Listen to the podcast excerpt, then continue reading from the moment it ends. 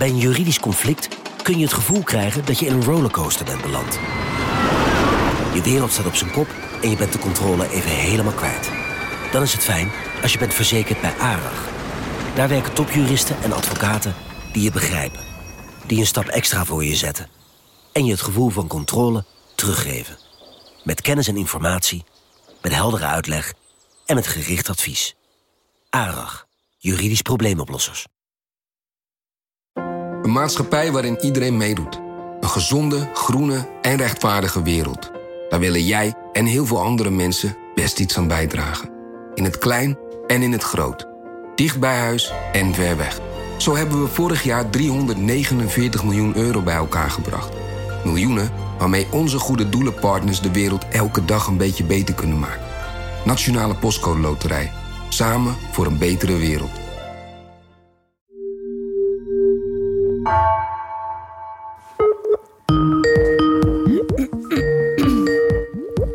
Hoi, met Guus. Hey Guus, hey. Hey, Lemia. Heb je een beetje geslapen? Uh, heel kort. Jij? Ja, same.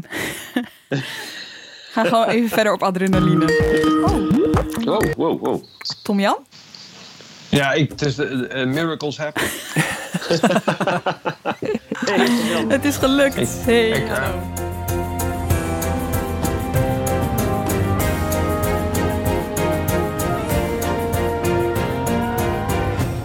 Dit is Haagse Zaken van NRC. Mijn naam is Lemia Aharwai. Fijn dat jullie bij me zijn, uh, Tom Jan en uh, Guus. En dat de verbinding dus uh, is gelegd. Bij mij wel hier fysiek in de studio is Petra de Koning. Jongens, het was een krankzinnige week. Het was een lange nacht die achter ons ligt. Het is nu vrijdagochtend. Fantastisch, echt heel fijn dat jullie nu even bij me zijn... voordat we straks beginnen aan de krant van morgen en volgende week. Maar we moeten het even hebben over deze week. Uh, Guus, ik begin even met jou. Poeh, ja, je, je komt zo gauw in van die, uh, van die uh, superlatieven terecht, weet je wel. Ongekend, historisch. Het, het, het, was een, het was een week die ik nog een beetje moet verwerken. Dat is eigenlijk, denk ik, de kortste samenvatting. Ik zat naar dat, dat filmpje te kijken van Mark Rutte... die vannacht om half drie sprintend van de VVD-vleugel naar de plenaire zaal rende ik denk dat iedereen zich zo een beetje voelt. Op uh, adrenaline doen we nog heel veel, maar ik heb, ik, ik heb het gevoel dat we nog heel veel moeten. Uh, we hebben heel veel gezien, we hebben heel veel geïnterpreteerd, maar ik heb het gevoel dat we, dat we ook nog heel veel niet weten. Petra? Ja, het, ja we zagen uh, Rutte die bleef zitten ondanks alles. Het was, ja, het was ongelooflijk. Ik, ik ben benieuwd, Guus en Tom Jan en Lemia, hoe jullie ernaar keken. Maar toen, die moties, toen er over die moties werd gestemd, ik dacht echt, dit is voorbij met Rutte. Tom Jan?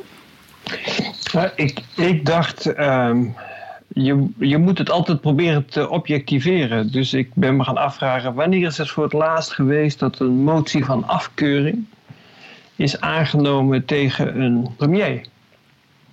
Uh, zei dat hij in dit geval die motie natuurlijk als fractievoorzitter van de VVD kreeg, maar ja, hij is ook premier.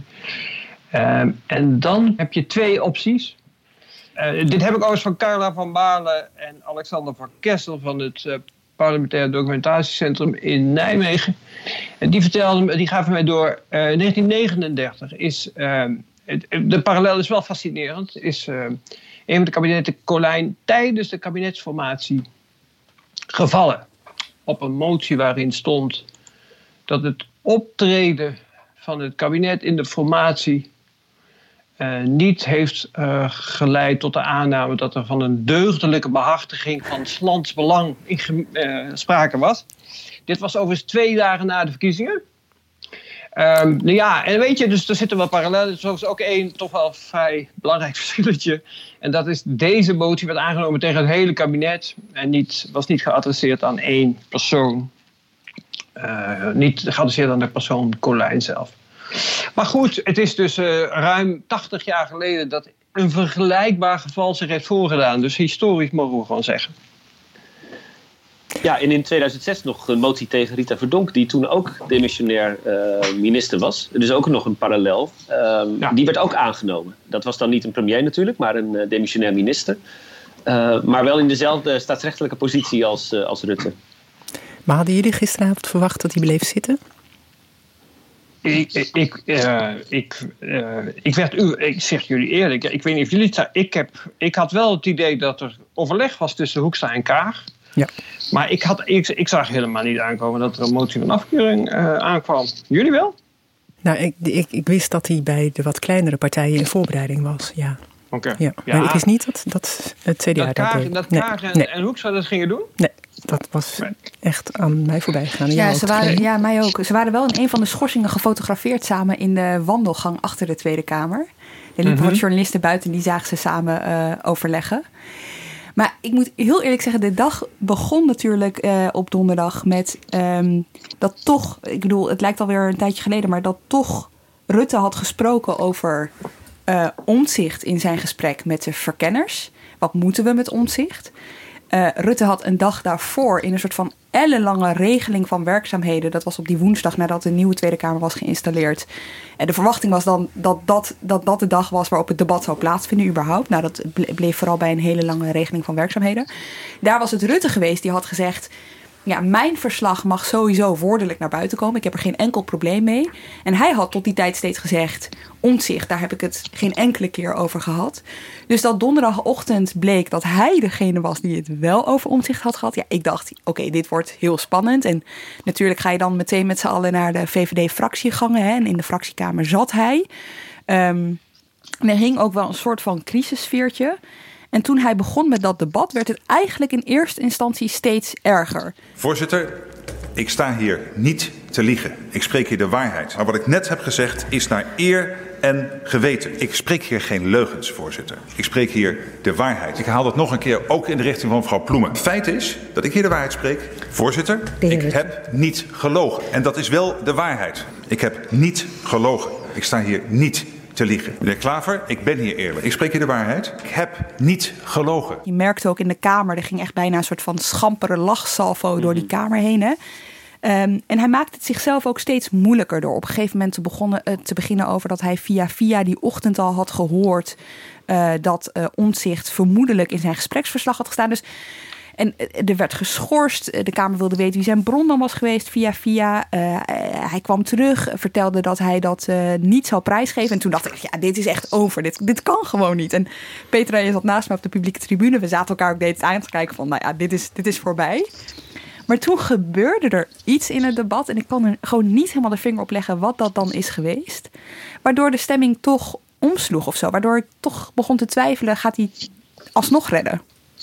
Had het, had het ook mee te maken dat er zoveel sprekers waren en dat de Kamer op een gegeven moment eh, er zelf ook niet meer helemaal goed uitkwam wat nu de beste weg vooruit was? Moesten ze nou deze kwestie van die via-via-bron nou helemaal gaan uitzoeken? Eh, moesten ze daar hun energie op richten? Moesten ze oog op de bal houden? Hè? Dat hoorde ik dan ook. Ehm, had het ook daarmee te maken? Dus was het niet uiteindelijk een, eh, een soort blessing in disguise dat, dat Rutte het ehm, eh, hierover had? Wat denken jullie? Ja, dat zou heel goed kunnen meespelen hoor. Want het ging toen, het, leidde echt af van de kwestie. En eh Gert-Jan Segers bracht het op een gegeven moment weer terug. Eh, dus die begon weer over omzicht. En u had toch gezegd dat u het er niet over eh, had gehad. En hoe zit dat nou? En toen werd Rutte echt eventjes boos. Hè? Maar de kern is, hoe, hoe gaan wij om in de verhouding tussen Kamer en kabinet... met lastige Kamerleden die de goede vragen stellen... en die af en toe in kuiten bijten en niet loslaten? Ja, maar De heer voorzitter, de heer Segers trekt nu een conclusie alsof ik daar bezig was om omzicht naar een of andere plek te werken. Dat is gewoon niet zo. Dat doet de VVD niet. Dat was nooit onze intentie. Nooit, nooit, nooit. Ik heb met Hoekstra gesproken die vrijdag daarvoor over, joh, jij noemt zijn naam. Ik snap ook dat jullie dat doen in het kader van de campagne voor ministerschap. Zouden we ooit tot formeren komen, dan is dat voor ons bespreekbaar. Segers was erop uit om deemoedigheid bij hem los te maken. Dat, dat wilden nog dat meer niet. partijen. Die vonden hem veel Ja. te aanvallerig en te agressief. En eh, die wilden gewoon dat hij, dat hij inzag dat dit helemaal mis was gegaan. En hij deed het tegenovergestelde, Rutte. Die, die werd gewoon echt eh, die opgewonden en boos, ging hard praten. En eh, maakte het ook heel persoonlijk. Ik heb u toch nooit bedonderd. We hebben toch altijd goed samengewerkt. Meneer Segers, u en ik werken nu vier jaar samen. Intensief in een coalitie. Ik heb u volgens mij nooit belazerd. Ik ben überhaupt niet iemand die hier collega's belazert. Ja, datzelfde zei hij ook tegen Ploemen. Hè? Ja. We hebben al samengewerkt. Je Met- hebt me altijd kunnen vertrouwen. Precies. Tom Jan, kun jij dat moment aanwijzen wa- waardoor het toch kantelde? Of zag je het al eerder gebeuren? Nee, dat, dat moment was, eh, dat geloof ik, wat Petra net zegt, was, eh, is geloof ik heel erg waar. Maar het probleem vind ik dat er allemaal, dat is allemaal beeldvorming. Hè? Want hij, hij, ja, hij heeft dan een bepaald optreden en het roept bepaalde reacties op.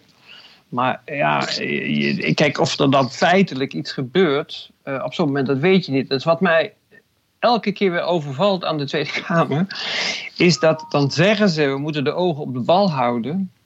Maar luister, dat hele debat, dat ging er toch over, hoe is de frase omzichtfunctie elders nou in dat document terechtgekomen? En stel je de vraag na gisteravond, weten we nou hoe dat zat? We weten het niet. En dat, ik vind dat fascinerend eigenlijk. Dat, je zou toch denken, dan moet je dan al je energie op. We zijn niet verder gekomen als. Uh, uh, een ambtenaar heeft het opgeschreven. Was niet de bedoeling, had niet gemogen, zeggen de politici. We hebben er niet om gevraagd, et cetera, et cetera. Allemaal vormen van ontkenning. Maar waarom die betreffende ambtenaar het dan heeft opgeschreven, weten we niet. En dus is eigenlijk, behalve heel veel twijfel over Rutte, en die was allemaal wel logisch, niet vastgesteld, nog steeds niet, wat er nou is gebeurd en waarom dit is gebeurd. Vreemd. Ja, heel vreemd. Ehm, en uh, Annemarie Jortsma ging op een gegeven moment zo ver dat ze zei: uh, Het is heel raar dat dat is opgeschreven. Heel raar. Dus toen kreeg die ambtenaar dat ook uh, op die manier in, uh, in de schoenen geschoven. Ja. maar hè, zij leed ook natuurlijk aan geheugenverlies. Hè? De twee, uh, de twee ex-verkenners hadden ook weinig herinneringen aan.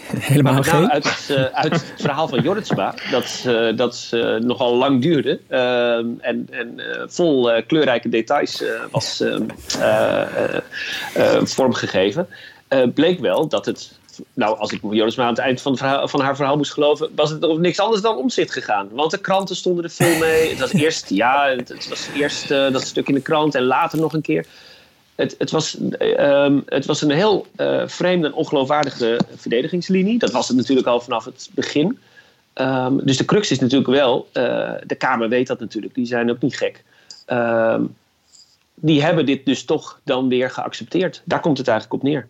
Nou ja, wat mij, wat mij eh, in het verhaal van uh, Jorritsma uh, verbaasde was dat zij ging heel erg in op de instabiliteit van het CDA. Hè, en waarom dat een factor was geweest. En dat in die context dan Pieter Omtzigt was besproken. Ja. En daardoor ging het echt wel urenlang, en daar deed het CDA zelf ook aan mee, ging het over de instabiliteit van het CDA. En ik zat, die tijd zat ik een beetje op Rutte te letten en die ging steeds meer ontspannen achterover zitten. Die zat het een beetje te aanschouwen. Die zat te lachen om de grapjes die Jorritsma regelmatig maakte. Hij zat snoepjes te bietsen bij Sophie Hermans, die achter hem te zat. En je dacht, is dit nou de man om wie het allemaal draait? Of weet je wel, en tegelijkertijd het contrast met Wopke Hoekstra die verhit de het bij de interruptiemicrofoon ging staan om, te, ja, om opheldering op te eisen over Pieter Omtzigt. Ik dacht, hé, hey, alweer het debat dat over iets anders gaat. Dus ik vroeg me af, was die woordenstroom van Jorritsma ook niet gewoon een soort van tactiek? Ja, hij werd er heel ontspannen van, ja, dat was duidelijk. En wij trouwens allemaal, want we hebben het was een vrolijke boel op een gegeven moment. Ja. nou ja, de energie richt zich heel erg op Jorritsma. En op de, en op de, de, de, de, de losse eindjes in haar verhaal, uh, maar heel voorzichtig uit te drukken. Daar klopt er gewoon helemaal niks meer van op een gegeven moment. Nee. En Jorritsma heeft er ook wel heel erg de houding die heel veel van het soort mensen, uh, van, van de mensen met, meer, met iets meer afstand tot de dagelijkse politiek hebben. Namelijk dat als ze dat eerder hebben gedaan, dat politieke werk, en ze doen dan nu iets op afstand, dan gaan ze vaak een beetje neerkijken op. Uh, de, de, de, de beroepspolitici van dat moment. Ja, dat, dat zat toch wel. Ik, laat ik zo zeggen, één VVD-prominent appte mij en die zei Annemarie kijkt neer op ze. En dat, daar zat wel wat in. Ja, maar de Kamer liet het wel gebeuren. Niemand maakte daar een punt van of, of besprak het of benoemde het. Nee, maar dat klopt. Maar daarom, kijk, dat, die, dat hele debat met die verkenders van, ja, maar goed, daar herhaal ik. Dat was er toch om bedoeld, om te achterhalen hoe, die, hoe alles was begonnen. En ja, we, zijn geëindigd in uh, dikke mist. Zullen we, zullen we heel wat terug naar hoe alles was begonnen? Want we hebben eigenlijk nooit besproken in Haagse Zaken. En aan het luisteraar, vergeef me, we gaan een beetje van de hak op de tak. Maar we beginnen nu eventjes bij het begin. Want het begon allemaal uh, vorige week donderdag, ochtend. Um, ik liep hier het Binnenhof op omdat uh, Rutte en... Uh, of was het vrijdag? Zit ik nee, donderdag. Nee, donderdag. Ja. Um, Rutte en, en Kaag die zouden achter elkaar, uh, na elkaar aanschuiven bij de twee uh, verkenners. Uh, Rutte als eerst, kwart over negen. En ik liep het binnenhof op en de fotografen die, die stonden een beetje te speculeren bij elkaar. En die zeiden ja, wij denken dat Ollongren positief is getest, want ze was net heel snel weggelopen, in de auto gestapt, wilde niks zeggen en weggereden. En inderdaad, een paar minuten later kwam het pushbericht binnen dat Ollongren dus positief was, was getest. Ik ben toen weggegaan en niet lang daarna stuurde onze fotograaf David mijn appje er is een foto gemaakt van de documenten die Ollongren vast had. Dat hadden ze in eerste instantie helemaal niet door. Tenminste, Bart Maat, de foto, degene die die foto in eerste instantie had gemaakt, had niet door wat hij eigenlijk had gefotografeerd totdat hij de foto ging bewerken.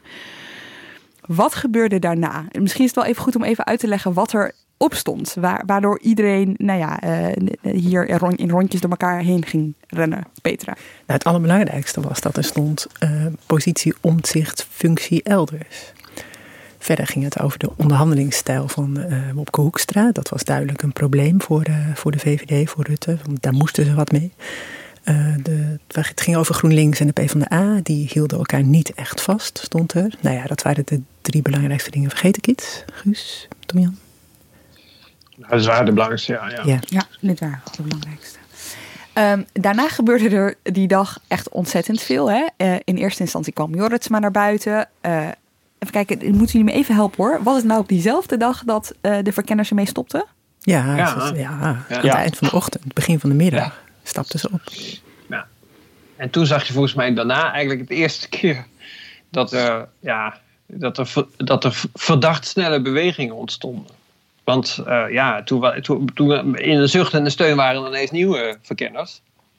En, uh, en dat was natuurlijk al, al heel vreemd, want ja, die procedure die, ze, die er nu is, die had tot nu toe als gewoonte dat als je verkenners had gehad, dan hield de Kamer een debat met de verkenners om de vervolgstap uh, te zetten in dit formatieproces.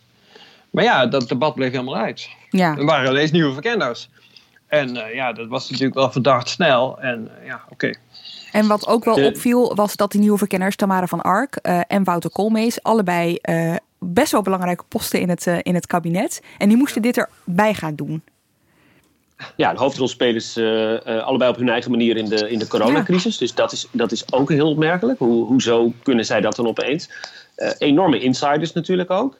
Um, en, en wat ik begreep is dat, dat, dat er toch een klein beetje een, een overvaltactiek werd, werd toegepast. Um, dat fractievoorzitters en niet alle fractievoorzitters zijn even ervaren. Hè? Um, uh, moet je maar bedenken. Toch een beetje gewoon de mededeling te horen kregen van nou, dit, dit zijn ze. Het is uitgelekt, dus nu is het zo. Had eentje letterlijk te horen gekregen. Dus, um, dus er was heel weinig tijd voor, voor reflectie, zeg maar, over is dit eigenlijk wel een goed idee. ik denk dat sommigen zich ook wel nu wel echt voor de kop slaan dat ze dat hebben laten gebeuren. Ja. En toen was al heel snel het verhaal, uh, ja, die verkennis, die oude verkennis zijn weg. En die kunnen ook niet meer bevraagd worden, want dat zijn nu weer privépersonen. En diezelfde avond was volgens mij de Europese Raad, digitaal. En aan het eind daarvan um, interviewde Jorn Jonker van Nieuwsuur uh, Rutte. Heeft u überhaupt over de heer Omtzigt gepraat in die gesprekken? Nee. En ook Sigrid Kaag niet. Nee. Kan het dan in die stukken terechtkomen? Dat weet ik niet. Maar goed, uh, ik kan u alleen zeggen wat ik gedaan heb. Gaat iemand van het kabinet daar nog verantwoording voor afleggen? Mevrouw Ollongren is nog minister. Nee, mevrouw Ollongren was daar als verkenner en dat is nu gestopt.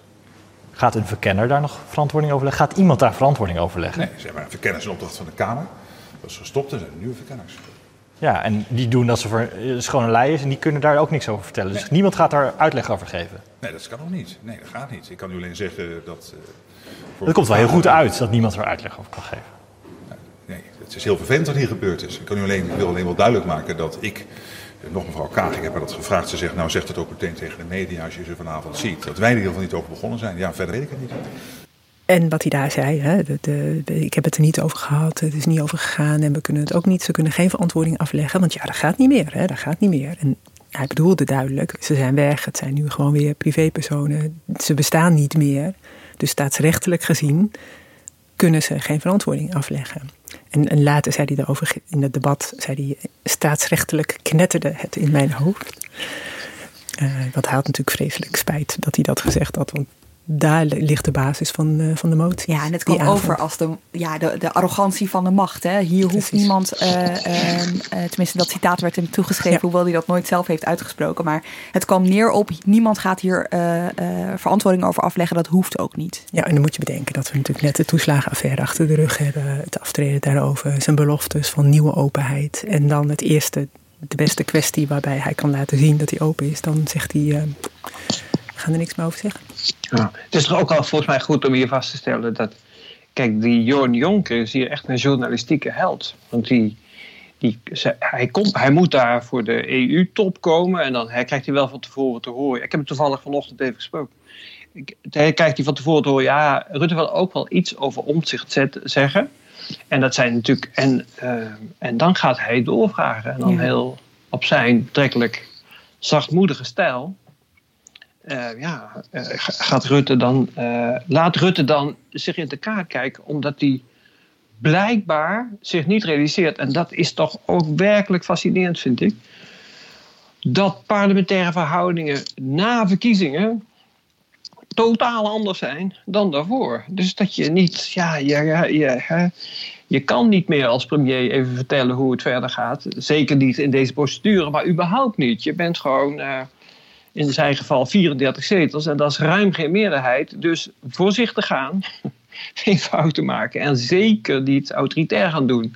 En dat is precies wat hij deed. Het, is, het blijft verbijsterend, vind ik. Ja. maar je ziet ook aan Rutte dat hij doet wat hij dan altijd doet.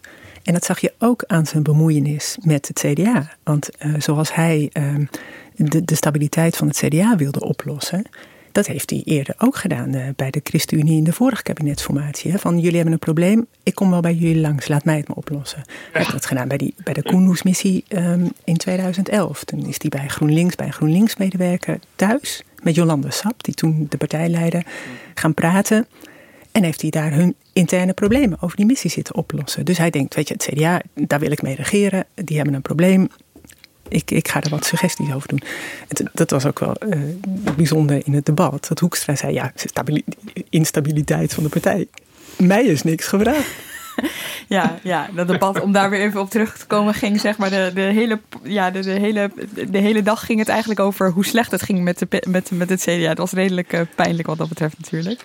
Wat ik nog niet helemaal snap is, waarom heeft hij toen niet tegen John Jonker uh, iets meer, van, iets meer waarheid gesproken over omzicht. Hij had toch ook kunnen zeggen.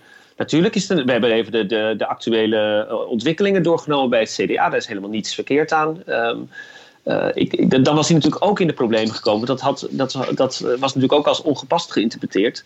Maar hij kletste zichzelf nu wel helemaal vast. Dat was eigenlijk de reden dat ik gisterochtend dacht van dit, um, dit, dit, dit, dit, die had het einde van de dag niet. Ja, wat ik net ook zei. Rutte doet dingen op een bepaalde manier. En hij kan ze wel anders doen, maar dan moet hij zich dat heel nadrukkelijk voornemen. En, en Jon Jonker had hem op het moment dat hij, dat hij moe was, dat het over de Europese Raad ging. En dan, dan vervalt hij gewoon, denk ik, heel gemakkelijk in zijn oude manier van reageren daarop. En, en hij zegt dat het staatsrechtelijk knetterde. Maar ik denk dat hij, dat hij staatsrechtelijk op slot zat in zijn hoofd. En dat hij dacht, dit komt toch nooit naar buiten, want dat kan namelijk niet. Dus maar Petra, over dat, over dat uh, onwaarheid spreken, laat ik maar zo zeggen, over mm omzicht. Um, dat doet hij toch niet zo vaak? Hoe vaak is hij betrapt op, op zo'n uh, op, op zo'n zo'n duidelijke manier? Hoe vaak is het zo heterdaad geweest?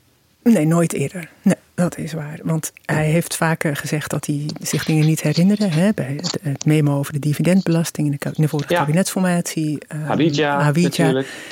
Ja. Tevendeal, maar je kunt bij ook wel zeggen, ja, dat was soms wel lang geleden. Uh, het is mogelijk dat hij dat niet heeft gezien of niet heeft gehoord. Maar nu kan je dat natuurlijk helemaal niet zeggen. Dat maakte dit zo anders dan anders. Daarom dacht ik, nee, hoe dat hij nu weer een beroep doet op een slecht geheugen, dat kan bijna niet waar zijn. Nou ja, wat wel interessant is om eventjes weer terug te gaan naar de chronologie. Um, afgelopen woensdag werd de nieuwe Tweede Kamer geïnstalleerd. Uh, ik zei het net al eventjes. En daarna was er die regeling van werkzaamheden... waarin werd verwacht om dezelfde dag nog uh, te gaan uh, debatteren. Maar de Kamer wilde meer informatie. En om precies te zijn. Vooral Wilders, die, uh, die hamerde erop. Hij wilde eigenlijk al het appverkeer, belverkeer, e-mailverkeer en alle verslagen van, uh, van de verschillende gesprekken. Ja, om die vrij te geven moesten dus alle fractievoorzitters die verslagen uh, accorderen. En dat gebeurde op donderdagochtend tussen 9 en 10 uur ochtends.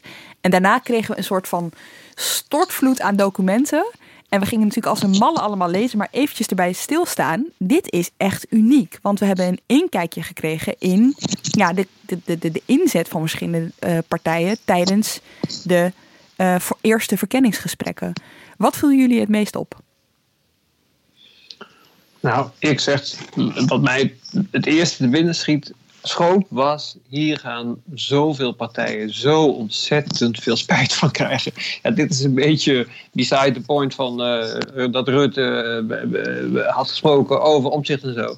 Maar het feit dat je al die documenten openbaart in dit stadium van de formatie, creëert natuurlijk dat je in volgende formaties uh, zult hebben dat uh, onderhandelaars. En de volgende stap van de huidige formatie trouwens al. Ja, dat onderhandelaars zich niet vrij voelen. En dat is een enorme complicatie. Ik hoop dat mensen. Ik vrees dat mensen zich dit niet hebben gerealiseerd. Maar dat is wel heel, een heel groot precedent hoor. Ja, want het was een onmogelijke keuze voor de Kamer, die dus uh, transparantie eiste. Nou, uh, ga maar als enige fractievoorzitter dat niet doen. Dat wil je natuurlijk niet, hè? Want inderdaad, wat jij net zegt, Petra, die toeslagenaffaire, die, die, die toonde juist dat er meer transparantie moest komen. Maar reken er maar op dat er die woensdag al tijdens die regeling werk, van werkzaamheden ook wat fractievoorzitters om transparantie zaten te eisen. Terwijl ze zelf dachten, ik hoop dat er niet te veel naar buiten komt. Ik noem maar even GroenLinks als voorbeeld.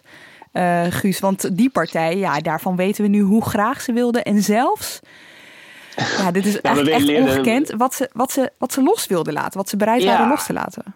Nou ja, twee dingen leerden we inderdaad. Het eerste was dat, dat migratie kennelijk geen, uh, geen breekpunt meer is voor GroenLinks. Dat was het in uh, 2017, toen, uh, toen in de nasleep van de Turkije-crisis wel. Um, dat is heel opmerkelijk, gelet op wat, wat de prioriteiten ook bij de achterban zijn. En, het, en uh, het, tweede is dat het er toch wel sterk op leek dat uh, GroenLinks het ook eigenlijk wel prima vond om zonder de linkse broeders en zusters aan te schuiven. Want zij wisten natuurlijk, hè, ze hebben wel weliswaar campagne gevoerd als nee, wij houden elkaar vast, wij laten elkaar niet los. Maar ja, als je dat doet, uh, maak je het wel heel moeilijk om uh, aan te schuiven en om een uh, serieuze uh, partij te worden voor de al zittende formerende partijen. Dus, dus tactisch is dat wel begrijpelijk, maar GroenLinks liet zich op een ongelofelijke manier natuurlijk hier in de kaarten kijken. Het viel me trouwens wel bij die verslagen op dat sommige partijen dat dus heel erg deden. Kennelijk uh, had GroenLinks bedacht dat het slim was om meteen al duidelijk te maken uh, uh, hoe, ja, hoe makkelijk het eigenlijk is om hen erbij te hebben. En er waren partijen, het CDA bijvoorbeeld, die, die zich nauwelijks in de kaarten lieten kijken. Ja, want je, we, kregen ook een soort schemaatjes mee. Dat was dan al in de eerste tranche van documenten op woensdag. En dan kon je zien per thema wat de eisen of wat de houding van verschillende partijen was. En bij het CDA zag je dus alleen maar lege vakken.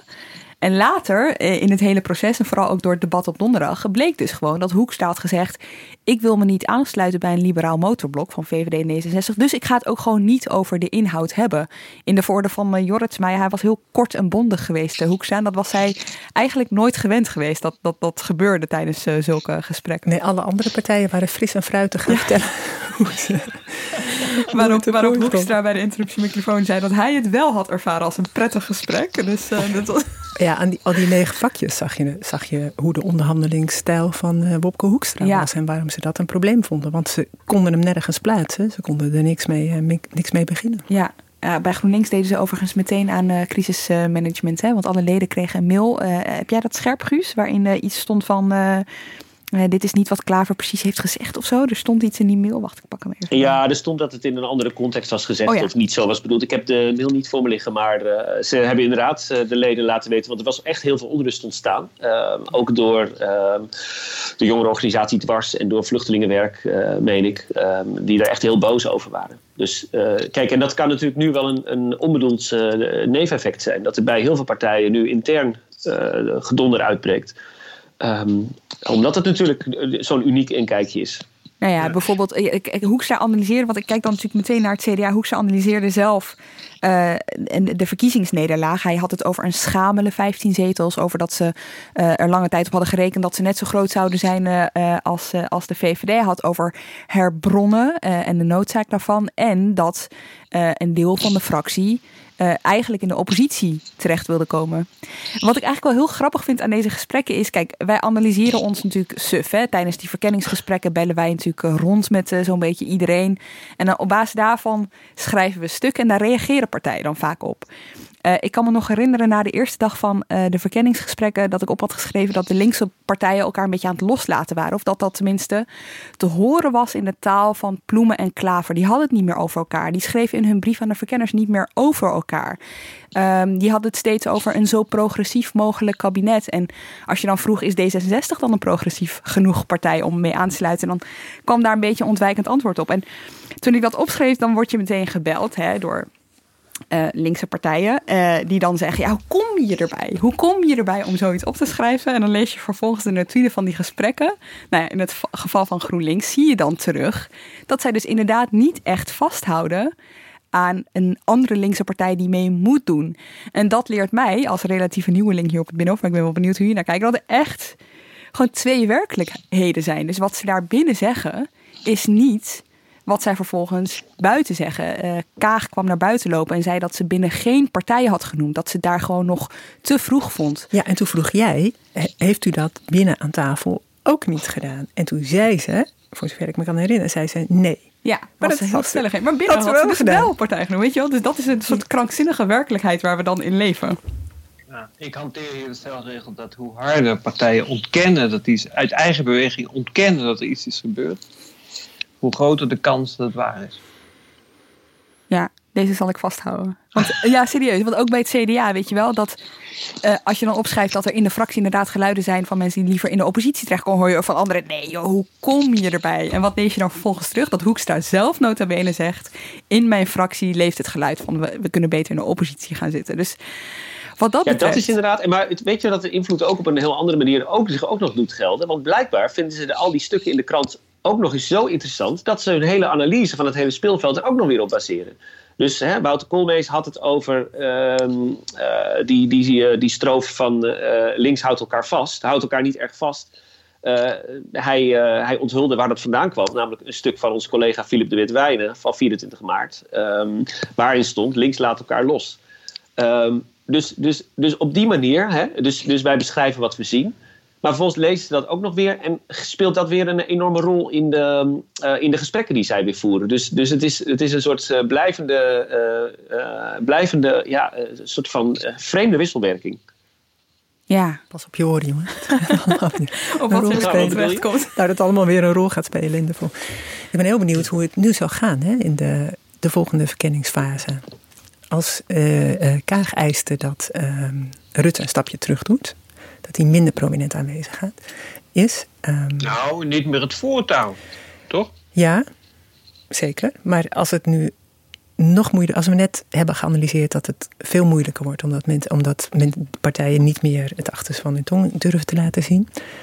Uh, misschien gaat dat, neemt Rutte inderdaad niet het voortouw, houdt hij zich een beetje op de achtergrond. En wat gebeurt er dan? Misschien mislukt het wel heel snel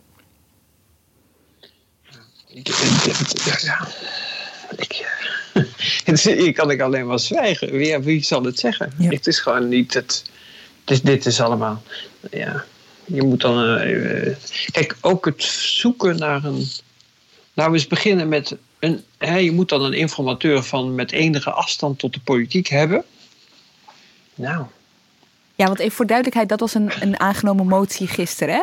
Betekent dit trouwens uh, dat uh, van Ark en Koolmees sowieso al klaar zijn? Nog voordat ze echt zijn begonnen? Dat lijkt mij wel. En Koolmees eh, die voelde dat zelf ook wel aan. Hè? Die zei uh, heel nadrukkelijk dat hij bereid was om te stoppen.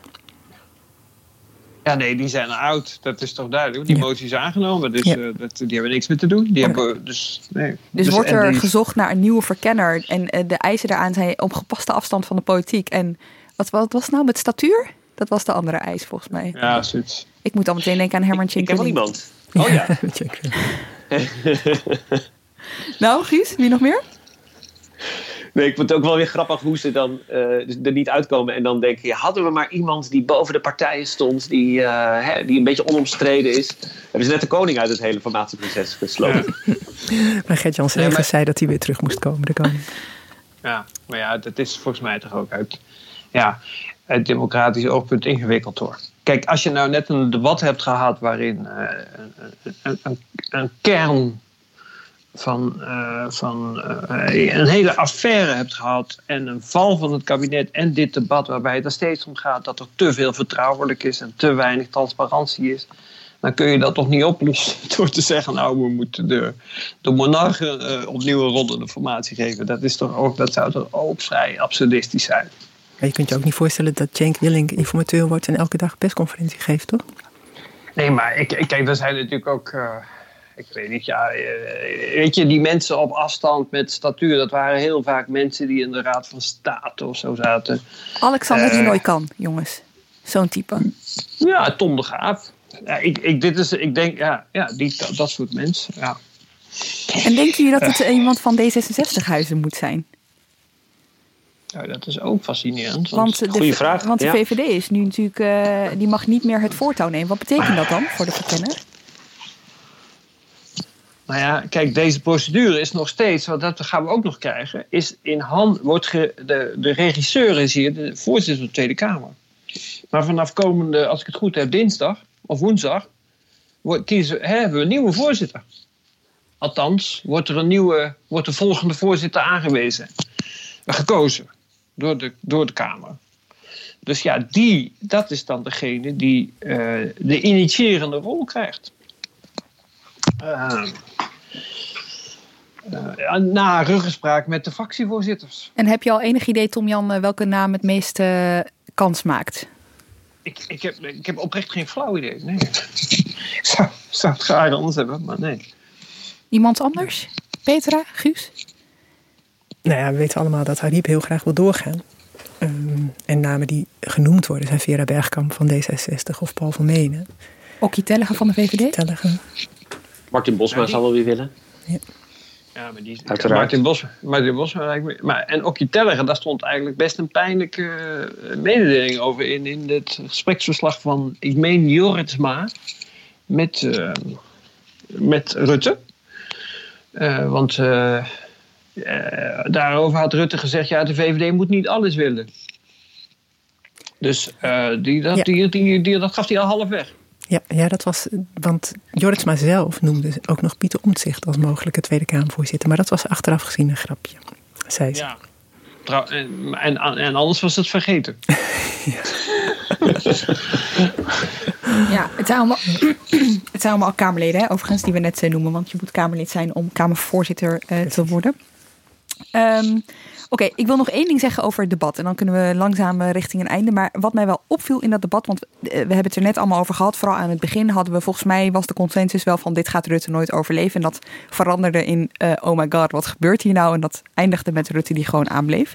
Uh, tenminste, voorlopig aanbleef, al, blijft als demissionair premier en VVD-leider in ieder geval. Volgens mij is dat de juiste formulering op dit moment. Moet je heel precies in zijn. Um, in dat debat zag je de woordkeus van uh, Hoekstra en Kaag, ik wil daar even op inzoomen, zag je een beetje veranderen. Dus ze gingen er heel stevig in. Hè? Uh, Kaag zei, uh, hier scheiden onze wegen zich aan, het, aan het begin. meneer Rutte, u kent mij. Ehm, ik sta hier dan ook met zwaar gemoed. Want u heeft vorige week ook namens mij op dat moment bij de NOS gesproken. U benoemde het zelf al. En bevestigde dat wij allebei geen bijdrage, opmerking hadden geplaatst over Pieter Omtzigt. En hier scheiden onze wegen. Hoekstra gebruikte daar uh, zijn eigen woorden voor. Maar er gebeurde iets, en ik weet niet precies waarom. Maar ja, eh, Tom Jan had het net al over overleg tussen Kaag en, uh, en Hoekstra. Maar op een gegeven moment bood Hoekstra Rutte eigenlijk een soort van uitweg. Door te zeggen dat hij wel een onderscheid maakte tussen of Rutte het had gehad over omzicht als minister. Of omzicht die een functie elders moest krijgen. Hij ging heel nadrukkelijk dat verschil uh, maken. En daarmee bood hij Rutte eigenlijk een manier om te zeggen: uh, ik bedoelde als minister. Ja. Maar ik vond het, ja, ik snap je punt, maar het is toch ook een heel dun lijntje als je het legt naast de uiteindelijke uitleg die Kaag aan die motie van afkeuring gaf. Want zij zei zelf vervolgens: ik zou, als, het, als, als ik die motie uh, uh, ingediend kreeg tegen mijzelf, zou ik de, mijn consequenties trekken. En welke conclusie moet uh, de heer Rutte verbinden aan de straks aangenomen motie van de leden Kaag en Hoekstra? Mevrouw Kaag. Nou, um, ik kan niet voor de heer Rutte spreken. Um, het zou mij, mij in het diepste raken, laat ik het zo stellen. Ik zou daar mijn eigen conclusies aan verbinden. Ja, je kunt zeggen, ze hebben hun toon gematigd. Nou ja, ik vond dat niet zo matig, eerlijk gezegd. Ja, ze zei het ze ging overigens... tijd wel weer hard in, inderdaad, ja. Ze ja. zei het overigens wel pas na doorvragen. Het is niet dat ze het zelf, dat ze het zelf als mededeling gaf tijdens het indienen van die motie. Oude hand moest best wel wat doorvragen voordat uh, Kaag daarmee kwam met die tekst. Nee, dat klopt. Maar ja, het is nu wel in de parlementaire... het is nu in de handelingen opgenomen. Ja. Dus dat woord ligt daar. Ja. En er was natuurlijk, hè, er kwam een analyse van Geert Wilders daar vooraf. Uh, van, u heeft Rutte hiermee politiek onthoofd. Uh, uh, die, die ook eigenlijk wel min of meer beaamd werd. Ja, en, en, toen kwam ze dus, en toen kwam die interruptie van Ouwehand, waarop ze zei. Um, ik zou mijn consequenties trekken. Ik vond het overigens um, wel echt slim van Wilders dat hij in plaats. Want hij had een motie van wantrouwen, liepen parallel. Uh, uh, ik vond het wel slim van uh, Wilders dat hij die motie van afkeuring omarmde. In ja. plaats van zich er tegen af te zetten. Mevrouw de voorzitter, volgens mij is het mijn fractie die die motie aan een meerderheid kan helpen. Heeft u de stemmen van de PVV daarvoor nodig? We hebben een eigen motie van wantrouwen, maar we zullen met veel overtuiging uw motie steunen en aan de meerderheid helpen. Want we zijn blij dat we een einde maken aan de ellende van Rutte in Nederland. Want daardoor probeerde hij Kaag heel erg. Ja, hij, probeerde hij partner in crime te zijn in het uh, ja, neerhalen van, uh, van Rutte eigenlijk. Op zo'n moment zie je dat hij zo'n geslepen, ja. ervaren Kamerlid is. Want in, in, instinctief zou je denken: oh, hij zal natuurlijk slappe hap uh, zeggen en, en wegkijken, wat dan ook. Maar um, hij, hij, hij trok Kaag helemaal in, een, uh, in zijn kamp eigenlijk. Door die motie die, uh, deze lading te geven. En misschien was het trouwens ook wel Kaags uh, bedoeling, dacht ik op dat moment. dacht ze wel van nou als Rutte dit, als, als Rutte ziet dat hier de hele Kamer behalve de VVD achter staat. Dan rest hem geen andere optie meer. Dan hoef, ik niet die motie van wantrouwen te steunen. maar dan is deze motie van afkeuring voldoende. Dat zou kunnen. En het is natuurlijk ook wel zo dat, weet je, uh, en dat was niet onder deze leiders, maar bij, in CDA en D66 hoor je er eigenlijk al een paar jaar geluiden dat, dat ze liever van die Rutte af zouden zijn. En dat is niet, dat wordt dan niet, dat wordt dan geen officieel standpunt en zo.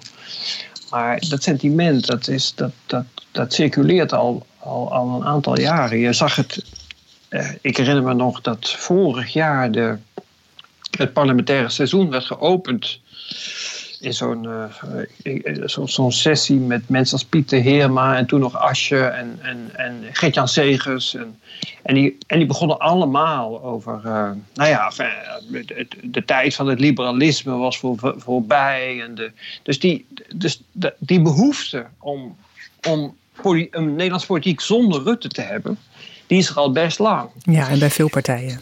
Ja, en, en, en in, ik, in die zin was het volgens mij gisteravond ook een soort sluitstok, sluitstuk. Ja. Ze hadden eindelijk het moment te pakken om te doen wat ze eigenlijk al, waar, waar, waarna ze eigenlijk al best lang verlangen met z'n allen. Maar dat deden ze vervolgens niet. Want dat blijft toch voor mij de vraag: waarom, als dit de gedachte is al zo'n lange tijd en het instrument ligt op tafel, en als er een, een uitgelezen kans is om je uit te spreken tegen de bestuurstijl van uh, Mark Rutte, dan was het gisternacht. Ja, zo'n kans krijgen ze misschien zo, nooit meer. Precies, zo'n kans, kans krijgen ze nooit meer. Waarom steunde er... Kaag en Hoekstra dan niet die motie van wantrouwen? Oh, nou ja, wat zou er gebeurd zijn met dit demissionaire kabinet als dat was gebeurd? Um, dan, dan is Rutte weg. Um, uh, je weet niet hoe de VVD daarop reageert. Um, dan ontstaat er ook wel een, misschien een gevaarlijk machtsvacuum.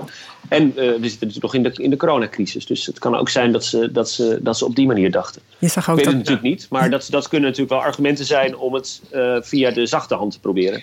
Ja, je zag ja. ook dat de ChristenUnie um, die motie van wantrouwen niet steunde. Hè? Die steunt alleen de motie van afkeuring. Dus als... als vroegere coalitiepartner. De, de coalitie hield Rutte ja. overeind.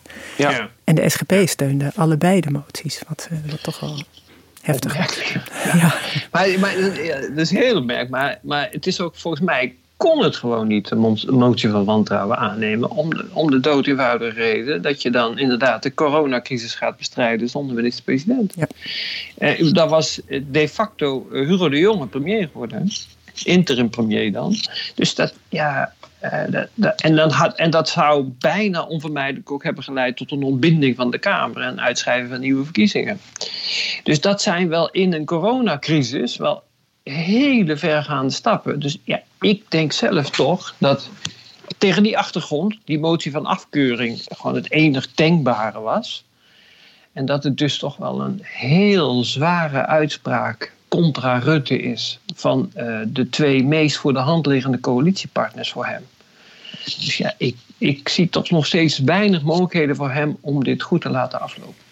Ja, want laten we heel veel verder kijken naar de formatie, waarin hij dus, uh, wat in ieder geval uh, D66 en CDA uh, betreft, hij niet meer de voor, het voortouw mag nemen. Wat betekent dat? Plus een deel van de Kamer, een aantal potentiële nieuwe coalitiepartijen, denk PvdA, denk GroenLinks, denk SP, die hebben die motie van wantrouwen wel allemaal gesteund. Eh, de SP heeft ook gezegd: reken maar niet meer op ons. Hè? Eh, wat ik wel interessant vond, want dit was juist de Tweede Kamerverkiezingscampagne waarin de SP een keer de VVD niet vooraf uit had gesloten. Um, dat betekent dat dat ik kan, ja, wat, wat kan er nog? Welke, welke, dit, dit heeft natuurlijk Rutte enorm beperkt, überhaupt zelf, maar ook in, in de coalities die nog gesmeed kunnen worden. Ja, nou kijk, volgens mij komt er de facto op neer, gezien het feit dat alle linkse partijen de motie van wantrouwen hebben gesteund, dat er nog één coalitiemogelijkheid is, voor een meerderheidskabinet dan, en dat is de huidige coalitie.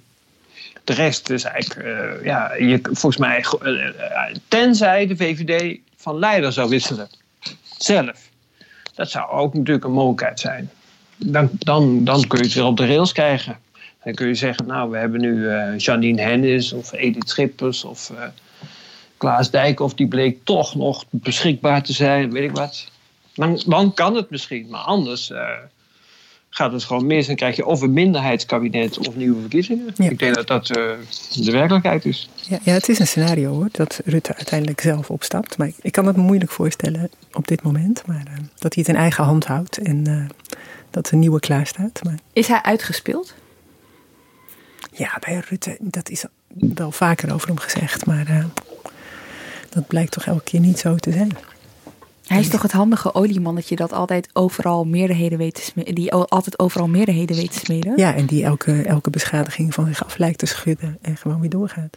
Vrolijk. Maar heeft, heeft de rest van de Kamer niet eigenlijk gewoon gezegd: we willen niet, we willen, we, we, we willen niet met jou verder? Um, ja, ik, zie, ik zie niet in hoe het nog hoe hij nog verder kan. En, en zijn argument was natuurlijk altijd zijn onvermijdelijkheid. Dat, dat, maakt, hem zo, um, uh, dat maakt hem zo sterk. Het was, uh, het was een self-fulfilling prophecy eigenlijk.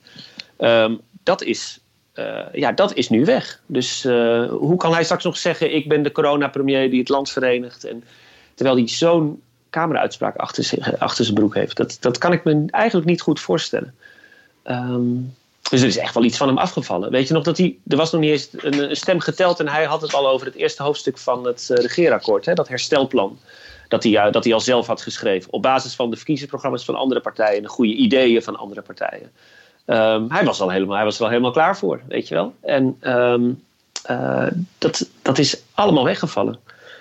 Dus ja, ik, ja. ik ik, ik, ik, ik, ben het met je eens wat je zegt hoor. Van hij, hij komt er altijd weer op een bepaalde manier uh, uh, over dingen heen. Maar in dit geval een, formatie ingaan lijkt me echt wel heel erg lastig voor hem. Ja, zelfs, zelfs in, de, in het debat in de nacht zei, had hij het nog over we en de stappen die gezet moesten worden en vooruit. En, en dat, hij, dat hij het vertrouwen wel even terug zou winnen. Daar ging hij heel hard aan werken. Ja. Kijk, ik, ik, ik, ik, ik, ik, kan, ik begrijp Peter heel goed. Dus dat hij is gewoon. Hij, ja, hij, hij zal nooit zomaar even. Hij gaat niet zomaar vertrekken. Maar aan de andere kant kennen we natuurlijk ook heel veel verhalen over. Gezichtsbepalende politici die geen afscheid kunnen nemen van hun functie en dus veel te laat vertrekken. In Nederlands is natuurlijk het beste voorbeeld uh, Lubbers. Uh, die, uh, ja, die, die, die was eigenlijk, het er later een fantastisch boek over geschreven door Marcel Metsen. die de beschikking kreeg onder meer over de correspondentie tussen Lubbers en toenmalig koningin Beatrix. En daar kon je uit afleiden dat die man volledig een weg kwijt was het laatste jaar. En nog steeds bleef doen alsof, nou ja, alsof hij volledig in charge was, terwijl hij alles aan het verliezen was. En dat is, ja, enfin, daar zijn ook internationaal best veel voorbeelden van. Ja, het kan hoor, dat dus, is hetzelfde zien nu. Ja. Die tragiek, die, die dreigt soms toch gevaarlijk dichtbij te komen. Ja. ja. en het zelfvertrouwen groeit dan. Dat zie je dan. Dat zie je ook wel bij Rutte, hè, die uh, een grap maakte uh, in de missionaire staat dat de Kamer nu eigenlijk, of dat het kabinet nu eigenlijk machtiger dan ooit was, omdat de Kamer hem niet meer weg kon sturen. Uh, ik zag hem tijdens de campagne best wel vaak grappen dat hij uh, voor altijd uh, premier zou blijven. Hè? Of dan begon hij over Joe Biden, die toch wel op leeftijd is. En dat dat toch wel bewees dat je zelfs als je heel oud was, nog altijd wel gewoon premier kon blijven. Weet je wel? Dat, dat, soort, dat soort uitspraken. Ja, ik weet niet. Het, het, het, als hij zich nu echt nergens mee mag bemoeien, moet hij echt zijn handen op zijn rug binden, denk ik. En het aan de verkender overlaten. Ja. Denk je eigenlijk, Petra, is er eigenlijk iemand in de VVD nog die naar hem toe zou kunnen stappen en zeggen: Mark, we hebben Janine gebeld en uh, ze willen het overnemen. Het bestuur is het ermee eens. Zou, is het überhaupt denkbaar onder de huidige personele bezetting dat dat zou gebeuren in de VVD, denk jij? Ik kan het me niet voorstellen. Ik denk dat de enige die dat, die dat had gekund was Klaas Dijkhoff. Uh, die is weg. Uh, misschien uh, fluistert Ben Verwaaien uh, zijn adviseur het wel in zijn oor, maar ik zie dat niet zomaar gebeuren, nee. Dus hoe gaat dit wel aflopen? Ik bedoel, dat is een onmogelijke vraag natuurlijk, jongens. Maar um, wat, la, laat ik het even concreet maken. Wat staat ons volgende week te wachten? Volgende week zal er wel een nieuwe verkenner aangewezen moeten worden, neem ik aan. Ja, dan hebben we eerst een nieuwe Kamervoorzitter nodig, denk ik. Ja. ja of, er, of herverkiezing van Ariep, oké, okay, maar... Dat is woensdag, 7 april is dat. Uh, werd gisteren nacht uh, nog eens even aangekondigd de, door de uh, Ariep. Dus dan zou dat, jongens, die, die, dit, zou toch de, dit zou toch het proces worden dat zo kort mogelijk moest, omdat Nederland in crisistijd, zich in crisistijd bevond. En dat, dat zit allemaal in ieder geval niet meer in. Nee, zo is nee, ik heb ook altijd, als ik haast heb en ik moet snel mijn schoenen aandoen, dan duurt dat alleen maar langer. Dat, dat voel ik nu ook. ja, Oké, okay, ja, ik, ik, ik, zeg maar alle vragen die ik nog wel in mijn hoofd heb, namelijk gaat Rutte dit overleven? Komt er een Rutte 4 kabinet? Uh, dat, ja, het is allemaal heel onvoorspelbaar, hè? Nou, ik ga in elk geval een nieuw hoofdstuk van mijn boek schrijven over, uh, over Rutte. Oh ja. Lijkt toch wel. Uh, Kijk, dit is nieuws, jongens. We hebben, een, we hebben nieuws. In we hebben nieuws in Haagse Zaken. een nieuw hoofdstuk van het boek over Rutte door Peter de Koning. Ja. en verder, um, ja, gaan we het zien komende week, denk ik, hè? Ja, het wordt, ik vind het heel het lastig dus... om dit echt te voorspellen. Ik, ik, ik, iedereen vraagt dat ook de hele tijd. Wat gaat er gebeuren? Ja, eerlijk antwoord is ik weet het niet. Tom Jan? Ik denk, ik denk dat ze het zelf ook niet weet. Ik zo. Het zijn in ieder geval een paar paasdagen om in te reflecteren. Dat was volgens mij, uh, dat was volgens mij ook wel de boodschap uh, gisternacht.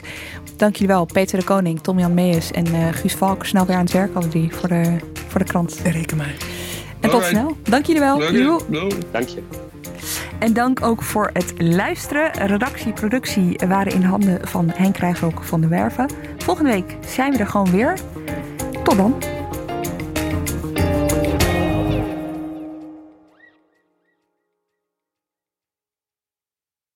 Nieuw Aquarius Red Peach Zero Sugar.